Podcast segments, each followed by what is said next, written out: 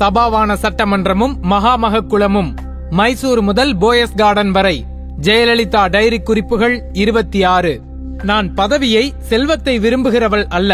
பதவியை அடைய நான் திருட்டுத்தனமாக எதுவும் செய்ய மாட்டேன். ஆனால் அதே நேரம் என்னை நோக்கி பொறுப்பும் கடமையும் வந்தால் நான் பின்வாங்க மாட்டேன். அதை என் தோள்களில் சுமப்பேன். இது ஜெயலலிதா ஆயிரத்து தொள்ளாயிரத்து எண்பத்தி எட்டாம் ஆண்டு ஜனவரி மாதம் சொன்னது. இந்த வார்த்தைகளின்படியே அவர் முதன் முதலாக முதல்வராக பொறுப்பேற்ற போது நின்றிருப்பாரானால் நிச்சயம் அவர் பல சங்கடங்களை சந்தித்திருக்க மாட்டார்.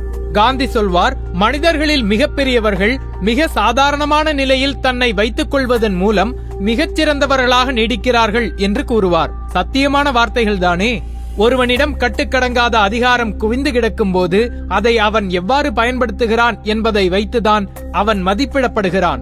ஜெயலலிதாவின் முதல் ஐந்தாண்டு கால ஆட்சியை அவ்வாறாக மதிப்பிட்டால் நிச்சயம் அவர் மிக மோசமான மதிப்பெண்களைத்தான் எடுப்பார். ஆம் ஆயிரத்து தொள்ளாயிரத்து தொண்ணூத்தி ஒன்னு தேர்தலில் அதிமுக அடைந்த இமாலய வெற்றியை தன் வெற்றியாக பார்த்தார். தன் வெற்றியாக மட்டுமே பார்த்தார். இப்போது அவரின் வாய்ப்பு யார் யார் தன்னை கிண்டல் செய்தார்கள் யார் யார் தன்னை அவமானப்படுத்தினார்கள் யார் யார் தன் இருப்பே இருக்கக்கூடாது என்று விரும்பினார்கள் அவர்கள் அனைவரையும் தன் காலில் விழ வைத்தார்.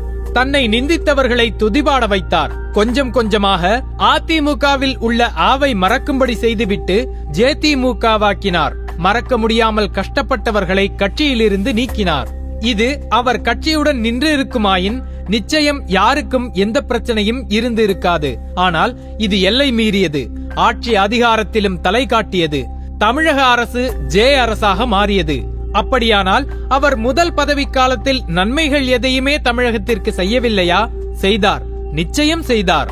புகழ் பாடும் சபாவான சட்டமன்றம்.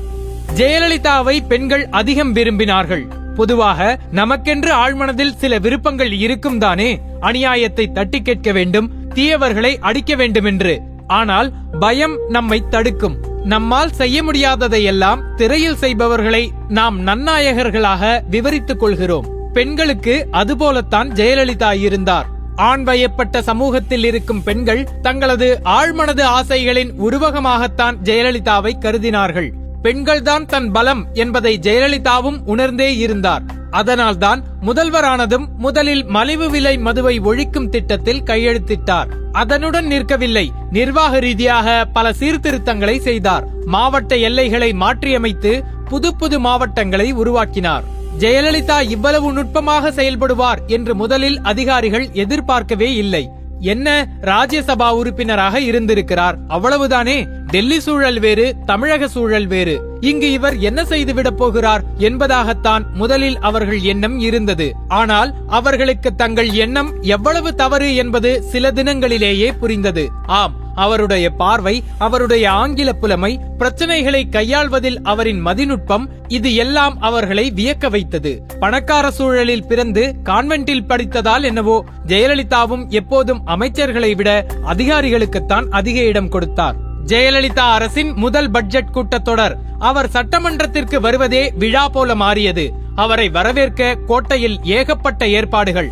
கட்சிக்காரர்கள் எம்எல்ஏக்கள் அமைச்சர்கள் மட்டுமல்ல அப்போது சபாநாயகராக இருந்த சேடப்பட்டி முத்தையாவே ஜெயலலிதாவிற்காக சட்டமன்ற வாசலில் காத்திருந்தார். அவர் வந்ததும் மிக பணிவாக அவரை சட்டமன்றத்திற்குள் அழைத்துச் சென்றார். சட்டமன்றம் கொஞ்சம் கொஞ்சமாக ஜெயலலிதா புகழ் பாடும் சபாவாக மாற்றப்பட்டது. ஒரு நிகழ்வின் போது ஜெயலலிதா சபாநாயகர் இருக்கையில் அமர்ந்ததாகவும் சட்டமன்றத்திற்கே தேர்ந்தெடுக்கப்படாத சசிகலா துணை சபாநாயகர் இருக்கையில் அமர்ந்ததாகவும் சர்ச்சை எழுந்தது. தமிழக அரசியல் இவ்வாறாக சென்று கொண்டிருக்கும் போதுதான் தமிழகத்தையே புரட்டி போட்ட அந்த நிகழ்வு நிகழ்ந்தது. அமங்கலமான தொடக்கம்.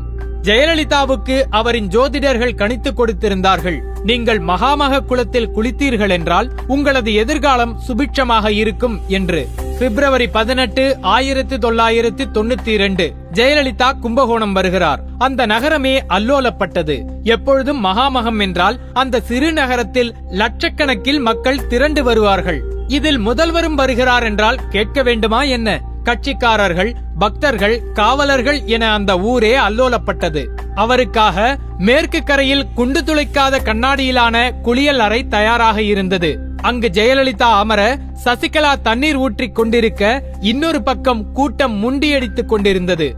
அந்த சமயத்தில் வடக்கு கரையில் இருந்த தர்மசாலாவின் தடுப்புச் சுவர் உடைந்துவிட்டது. சரியாக அந்த சமயத்தில் ஜெயலலிதா நீராடிவிட்டு கிளம்பினார். அவருடன் பெருங்கூட்டம் கிளம்பவே நெரிசல் மேலும் மேலும் அதிகமாகியது. ஜெயலலிதா ஏதோ அசம்பாவிதம் நடந்துவிட்டது என்பதை கணித்தார். ஆனால் அது இவ்வளவு மோசமாக இருக்கும் என்று அவர் கொஞ்சமும் எதிர்பார்க்கவில்லை. ஆம் நாற்பத்தி எட்டு பக்தர்கள் இறந்து இருந்தார்கள். சுபிக்ஷம் வேண்டித்தான் அவர் மகாமக குலத்திற்கே வந்தார். ஆனால் கெடுவாய்ப்பாக அதுவே அவருக்கு அமங்கலமான தொடக்கமாக மாறியது.